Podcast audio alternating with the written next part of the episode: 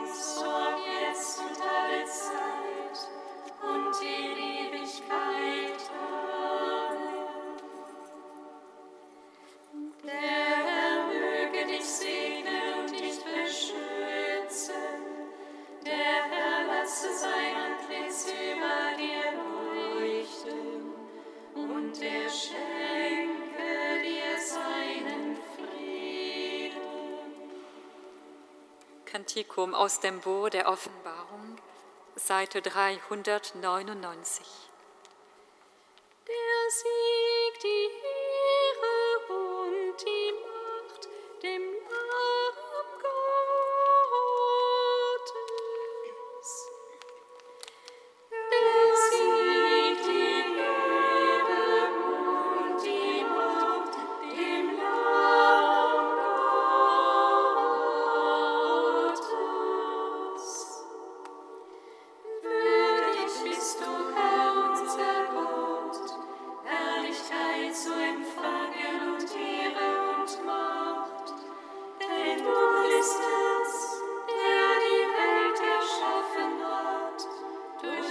im Willen, was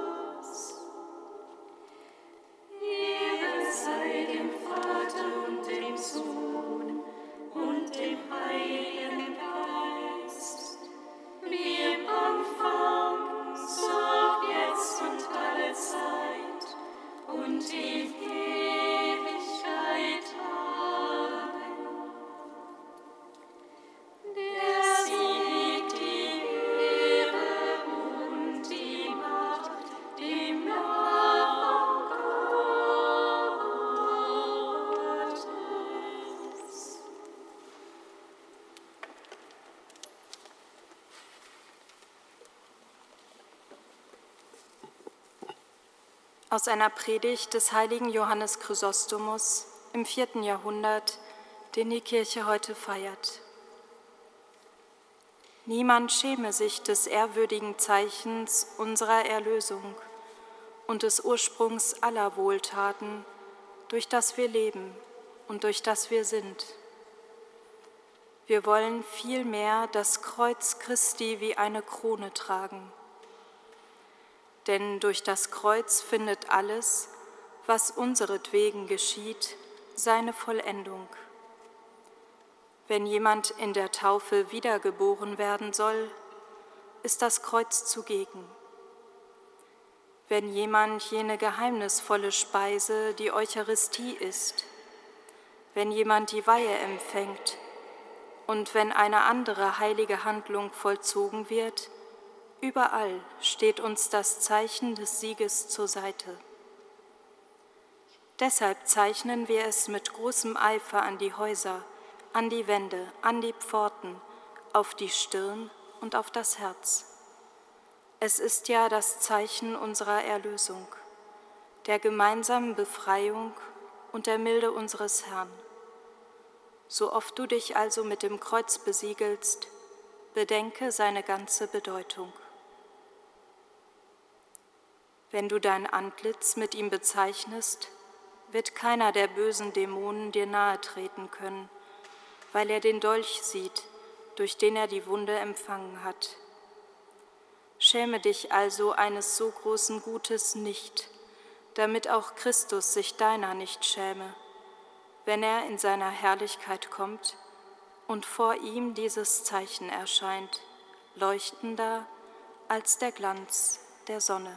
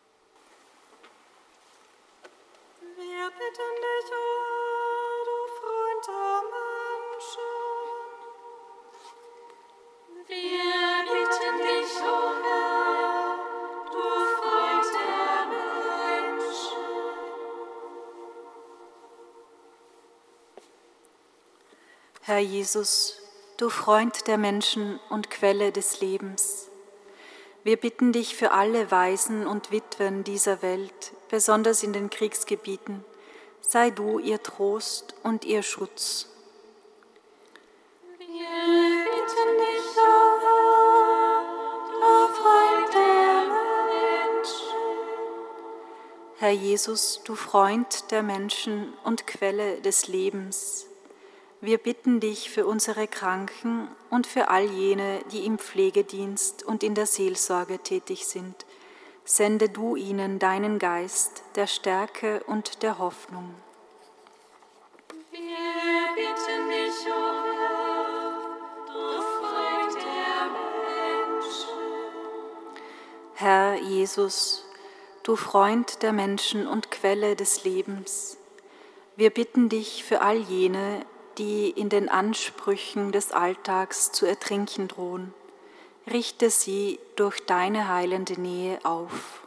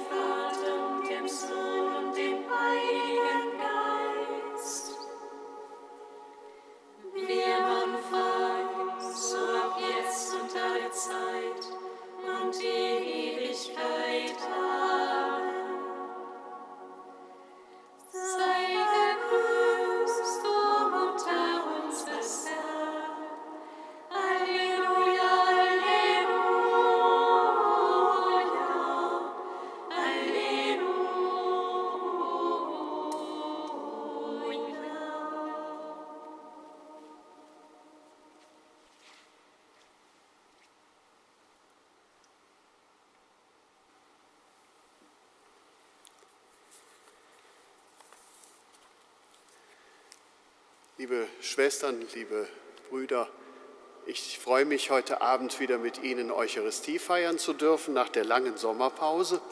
Ich hoffe, ich kriege den Ablauf noch so hin, wie dieser Zettel mir das sagt.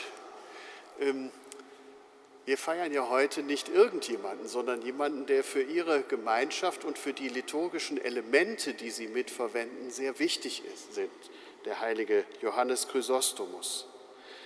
Und mir ist in Erinnerung, dass es jemand war, der zweimal in seinem Leben ins Exil geschickt wurde. Erstmal gar nicht so wirklich Bischof werden wollte, das macht ihn schon mal sympathisch. Aber noch sympathischer macht ihn, dass seine Zeitgenossen über ihn sagten, er könne Gott so auslegen, so nahe bringen, dass er Menschen motiviert. Und wir haben da eben einige seiner Worte gehört. Goldmund, schöner Name, wenn man vom Reich Gottes erzählt, wenn man Menschen dazu anleiten will, Christus nachzufolgen. Diese Begabung hatte der und er hat sie nicht verloren, auch wenn ihm Unrecht geschehen ist. Zweimal ins Exil heißt zweimal den Weg machen und nicht wissen, ob man selber richtig liegt oder vielleicht doch was falsch gemacht hat. Zweimal heißt das auch sich damit auseinandersetzen, dass all das, was man Gutes tun will, vielleicht nicht so wirksam war, wie man das dachte. Und trotzdem den Glauben nicht verlieren. Auf dem zweiten Weg ins Exil ist er ja dann gestorben und jetzt weiß er besser, was seine Bedeutung bei Gott war und bei den Menschen. Uns hat er hinterlassen nicht nur Worte, sondern auch eine wohlgeordnete orthodoxe Liturgie, die bis heute im Wesentlichen so gefeiert wird, wie er sich das gedacht und wie er das angeordnet hat. Bitten wir Gott um sein Erbarmen, wenn er uns Wege führt, die schwer auszuhalten sind. Bitten wir ihn um seine Kraft und den Mut und die Ausdauer, immer wieder nach Wegen zu suchen, die man gehen kann und die ihm und seinem Reich entsprechen. Herr, erbarme dich. Herr, erbarme dich. Christus, erbarme dich. Christus, erbarme dich. Herr, erbarme dich. Herr, erbarme dich. Lasst uns beten. Gott, du Stärke aller, die auf dich vertrauen. Du hast dem heiligen Johannes Chrysostomus die Gabe der Rede geschenkt und ihm in den Bedrängnissen seines Lebens geholfen. Belehre uns durch sein Wort und ermutige uns durch sein Vorbild. Darum bitten wir durch Christus, unseren Herrn. Amen.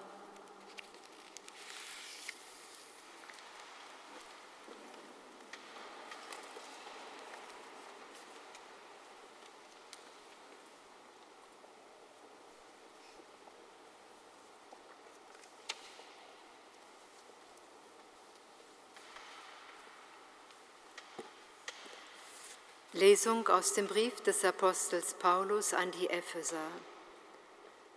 Schwestern und Brüder, ich, der ich um des Herrn willen im Gefängnis bin, ermahne euch, ein Leben zu führen, das des Rufes würdig ist, der an euch erging. Seid demütig, friedfertig und geduldig. Ertragt einander in Liebe und bemüht euch, die Einheit des Geistes zu wahren durch den Frieden, der euch zusammenhält. Ein Leib und ein Geist, wie euch durch eure Berufung auch eine gemeinsame Hoffnung gegeben ist. Ein Herr, ein Glaube, eine Taufe, ein Gott und Vater aller, der über allem und durch alles und in allem ist. Aber jeder von uns empfing die Gnade in dem Maß, wie Christus sie ihm geschenkt hat. Und er gab den einen das Apostelamt, andere setzte er als Propheten ein, andere als Evangelisten, andere als Hirten und Lehrer, um die Heiligen für die Erfüllung ihres Dienstes zu rüsten für den Aufbau des Leibes Christi. So sollen wir alle zur Einheit im Glauben und in der Erkenntnis des Sohnes Gottes gelangen, damit wir zum vollkommenen Menschen werden und Christus in seiner vollendeten Gestalt darstellen.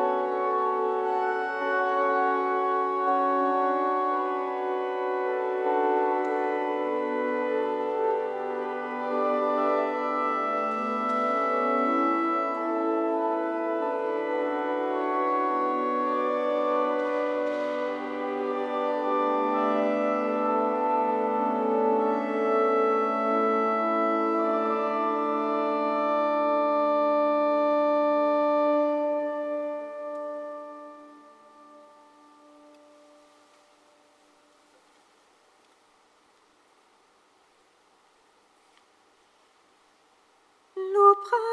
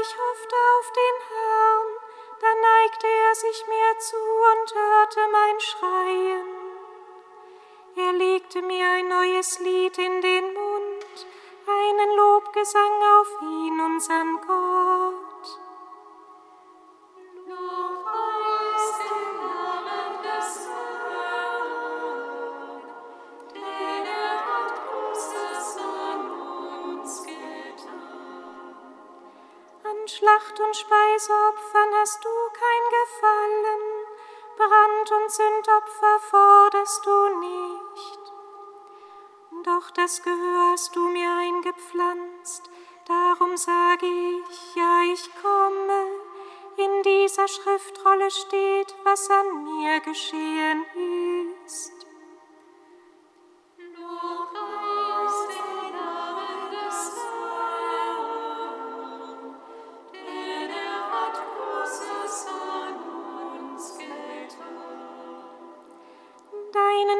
zu tun, mein Gott, macht mir Freude, deine Weisung trag ich im Herzen. Gerechtigkeit verkünde ich in großer Gemeinde, meine Lippen verschließe ich nicht, Herr, du weißt es.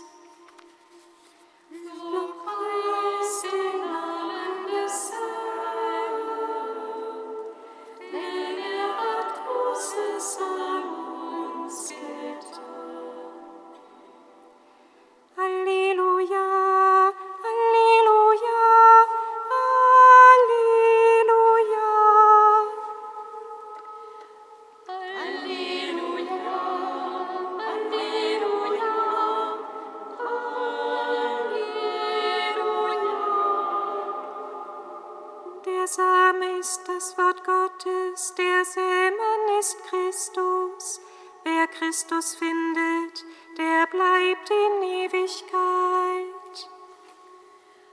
Halleluja, Halleluja, Halleluja.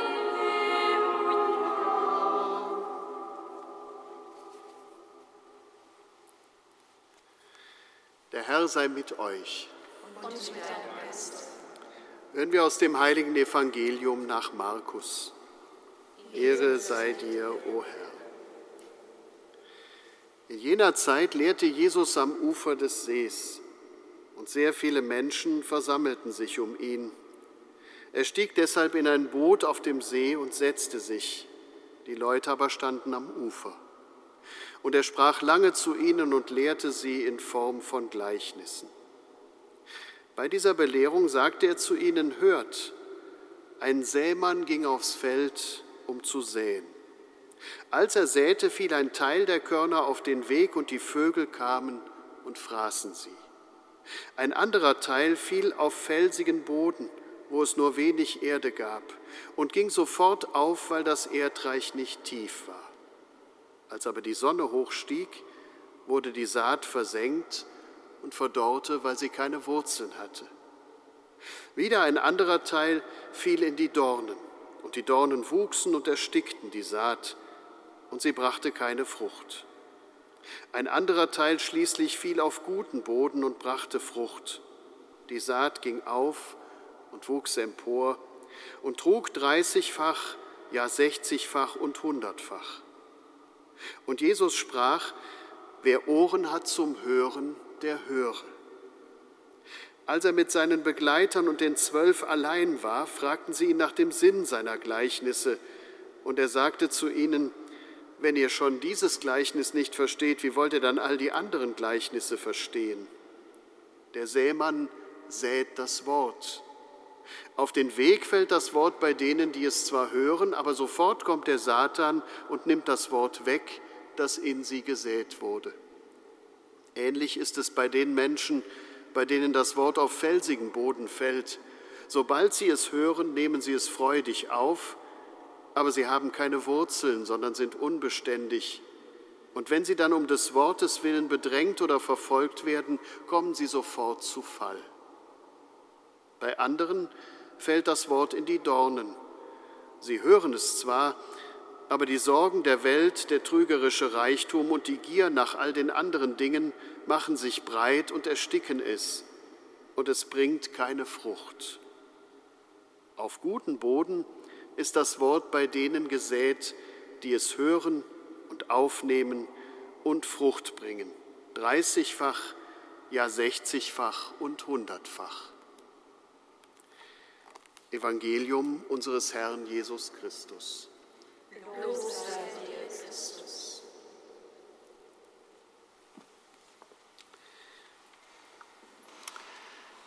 Ich muss Ihnen sagen, liebe Schwestern und Brüder, ich bin ein bisschen ärgerlich, wenn ich dieses Evangelium lese, weil da so ein Riss durchgeht. Am Anfang wird erzählt, von einem ausgesprochen großzügigen Sämann.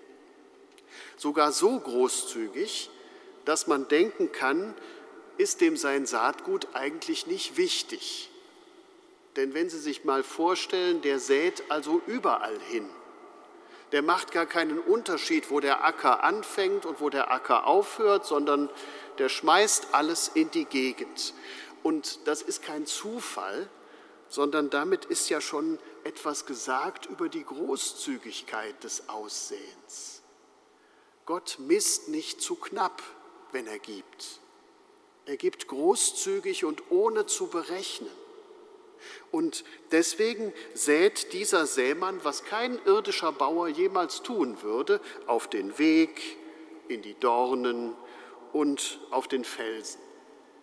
Das weiß man eigentlich, auch ohne Landwirtschaft studiert zu haben, dass da nichts draus werden kann. Und das weiß wahrscheinlich auch dieser sähende Gott. Und trotzdem tut er es. Das heißt, er unterscheidet sich also schon mal in einer ganz entscheidenden Eigenschaft von uns, nämlich er rechnet nicht, ob sich das lohnt, was er tut. Er tut es. Und es ist ja auch, wenn man den Begriff Sämann nimmt, die Bestimmung, dass man sät, wenn man Sämann ist. Also der Schöpfer erschafft Leben auch ohne Begrenzung, auch ohne sich auszudenken, naja, ob der es jetzt verdient hat oder die, sondern der gibt einfach. Und warum mich diese Geschichte ärgert, denn bis dahin ist sie ja schön zu lesen, ist der zweite Teil, der ja auch im Ton irgendwie ganz anders klingt. Also aus dem Jesus, der von einem Gott erzählt, der sehr großzügig ist, wird plötzlich ein Jesus, der so ein bisschen mäkelig schon sagt, wenn ihr dieses Gleichnis nicht versteht, wie wollt ihr denn all das andere verstehen? Und der dann anfängt, Wort für Wort auszulegen, aber so, dass am Ende das Fruchtbringen ganz anders erscheint als am ersten Teil des Evangeliums. Vielleicht ist Ihnen das aufgefallen. Am Ende des Evangeliums ist das Fruchtbringen wie eine Leistung, die man bringen muss. Am Anfang ist es die logische Konsequenz des Wachsens. Das könnte uns ein bisschen nachdenklich machen, weil es zeigt, wie ich finde, den Prozess der Rezeption eines Jesuswortes in der frühen Gemeinde. Natürlich hat so eine Gemeinde ihre Bedürfnisse. Und natürlich müssen die ihre Aufgaben erledigen und irgendwie ihre Struktur hinbekommen und all das, was man so muss als Gemeinde. Da kennen Sie ja wahrscheinlich mehr als ich von. Und trotzdem ist das Entscheidende, dass Gott gibt. Das Entscheidende ist, dass er sät sein Wort in unser Herz und dass es wachsen kann und wachsen wird und dass wir nicht in der Hand haben, wie das wächst. Und das andere ist, wenn man so will, eine Art von moralischem Deutungsversuch. Das ist schön, kann man nichts gegen haben, aber es ist irgendwie in der Qualität doch wesentlich weniger. Und deswegen glaube ich, ist wichtig, sich bei allem, was man so tun möchte, daran erinnern zu lassen, dass dieser Gott verschwenderisch gibt und dass er nicht gibt, um zurückzufordern, sondern damit Dinge wachsen, sich entfalten und auf diese Weise fruchtbar sind. Und wenn man das jetzt mal auf sich selber anwendet, dann würde das heißen, unsere Aufgabe ist zuallererst daran zu denken, dass wir beschenkt sind. Nicht mit einer Aufgabe, sondern mit unserer Existenz. Und mit dem Ruf, bei ihm zu sein und ihm zu folgen. Und alles andere kriegt von daher seine Koordinaten. In diesem Sinne macht das Evangelium dem Johannes Chrysostomus alle Ehre, wie ich finde, weil es passt gut zu dem, wie er von Christus gesprochen hat und wie er diesen Gott erlebt hat, der sät und Leben schenkt.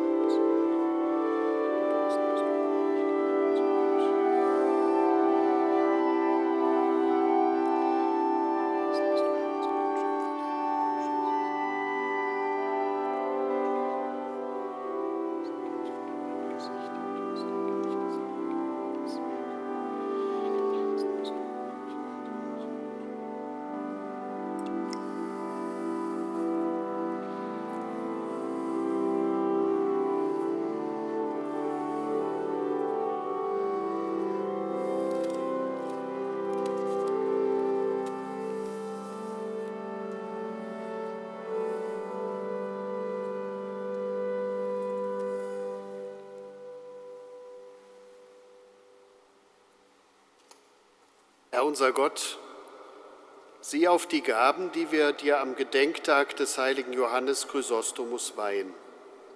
Da wir getreu seiner Weisung uns selbst dir schenken, nimm mit dem Opfer des Lobes uns alle an. Darum bitten wir durch Christus, unseren Herrn. Amen.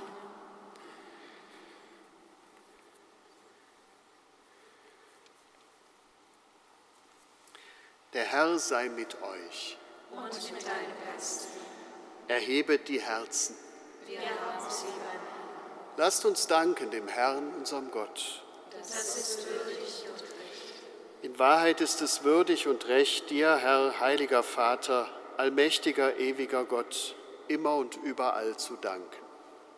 Denn du bist der Schöpfer der Welt, du bist der Erlöser aller Menschen, durch deinen geliebten Sohn, unseren Herrn Jesus Christus. Durch ihn loben die Engel deine Herrlichkeit, beten dich an die Mächte, erbeben die Gewalten. Die Himmel und die himmlischen Kräfte und die seligen Seraphim feiern dich jubelnd im Chor. Mit ihrem Lobgesang lass auch unsere Stimmen sich vereinen und voll Ehrfurcht rufen.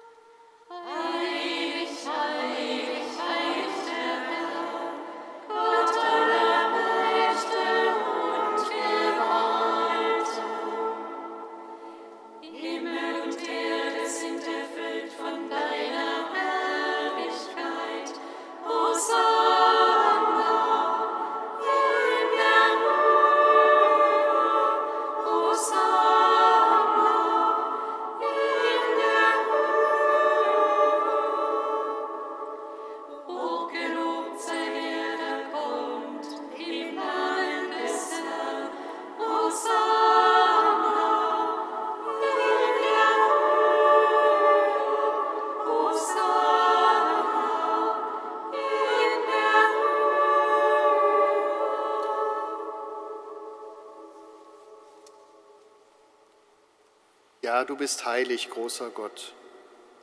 Du bist der Quell aller Heiligkeit. Darum bitten wir dich, sende deinen Geist auf diese Gaben herab und heilige sie, damit sie uns werden Leib und Blut deines Sohnes, unseres Herrn Jesus Christus. Denn am Abend, an dem er ausgeliefert wurde und sich aus freiem Willen dem Leiden unterwarf, nahm er das Brot und sagte dir Dank, brach es, reichte es seinen Jüngern und sprach, Nehmt und esst alle davon, das ist mein Leib, der für euch hingegeben wird.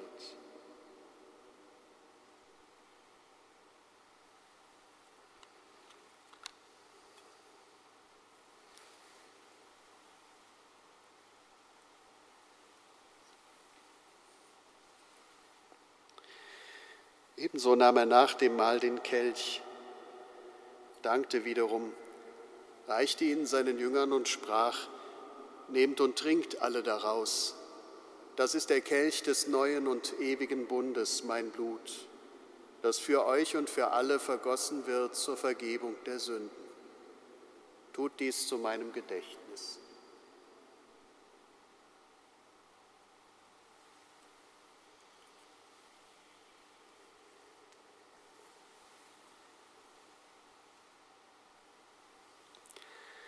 Geheimnis des Glaubens. Deinen Tod, o Herr, verkünden wir und deine Auferstehung preisen wir, bis du kommst in Herrlichkeit. Darum, gütiger Vater, feiern wir das Gedächtnis des Todes und der Auferstehung deines Sohnes, bringen dir so das Brot des Lebens und den Kelch des Heiles dar. Wir danken dir, dass du uns berufen hast, vor dir zu stehen und dir zu dienen. Wir bitten dich, schenke uns Anteil an Christi Leib und Blut. Lass uns eins werden durch den Heiligen Geist. Gedenke deiner Kirche auf der ganzen Erde. Vollende dein Volk in der Liebe, vereint mit unserem Papst Franziskus unserem Bischof Rainer und allen Bischöfen, unseren Priestern und Diakonen und mit allen, die zum Dienst in der Kirche bestellt sind.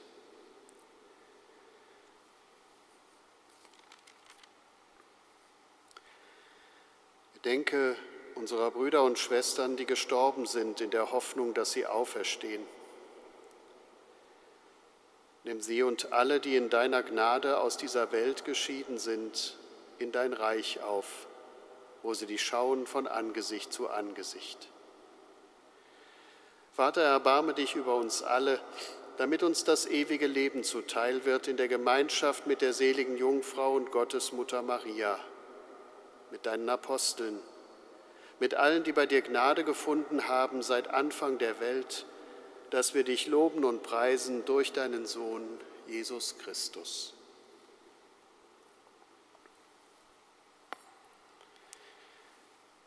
Durch ihn mit ihm und in ihm ist dir, Gott allmächtiger Vater, in der Einheit des Heiligen Geistes alle Herrlichkeit und Ehre, jetzt und in Ewigkeit.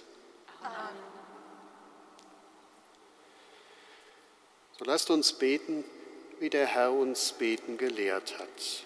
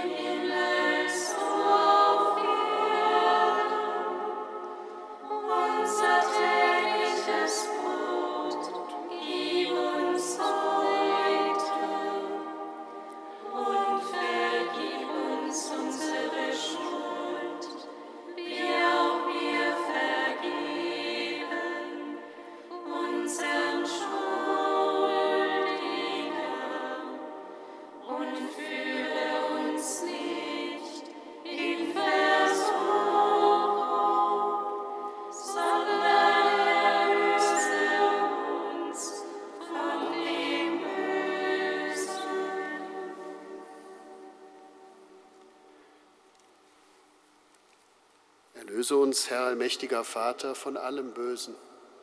Gib Frieden in unseren Tagen. Komm uns zu Hilfe mit deinem Erbarmen und bewahre uns vor Verwirrung und Sünde, damit wir voll Zuversicht das Kommen unseres Erlösers Jesus Christus erwarten.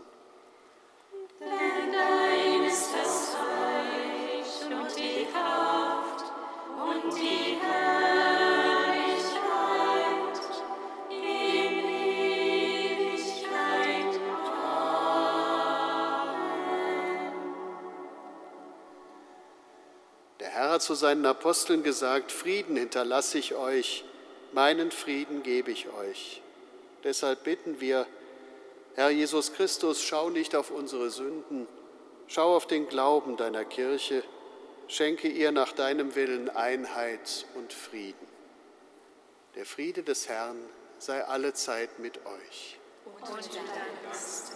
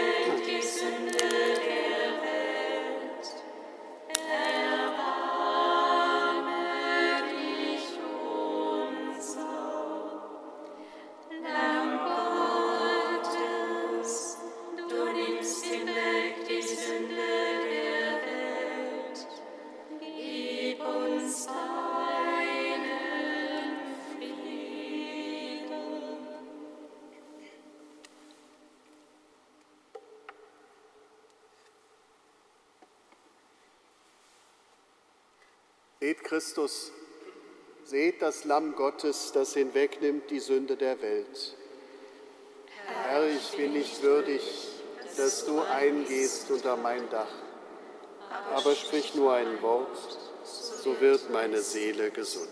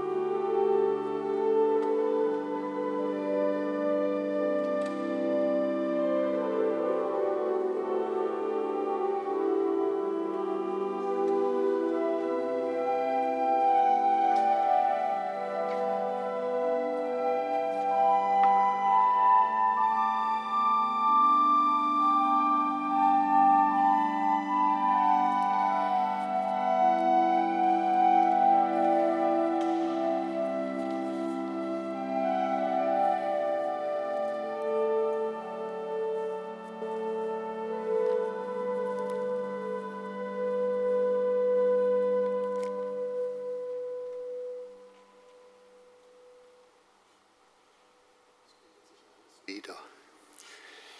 Aber manchmal ein bisschen spät. Lasst uns beten.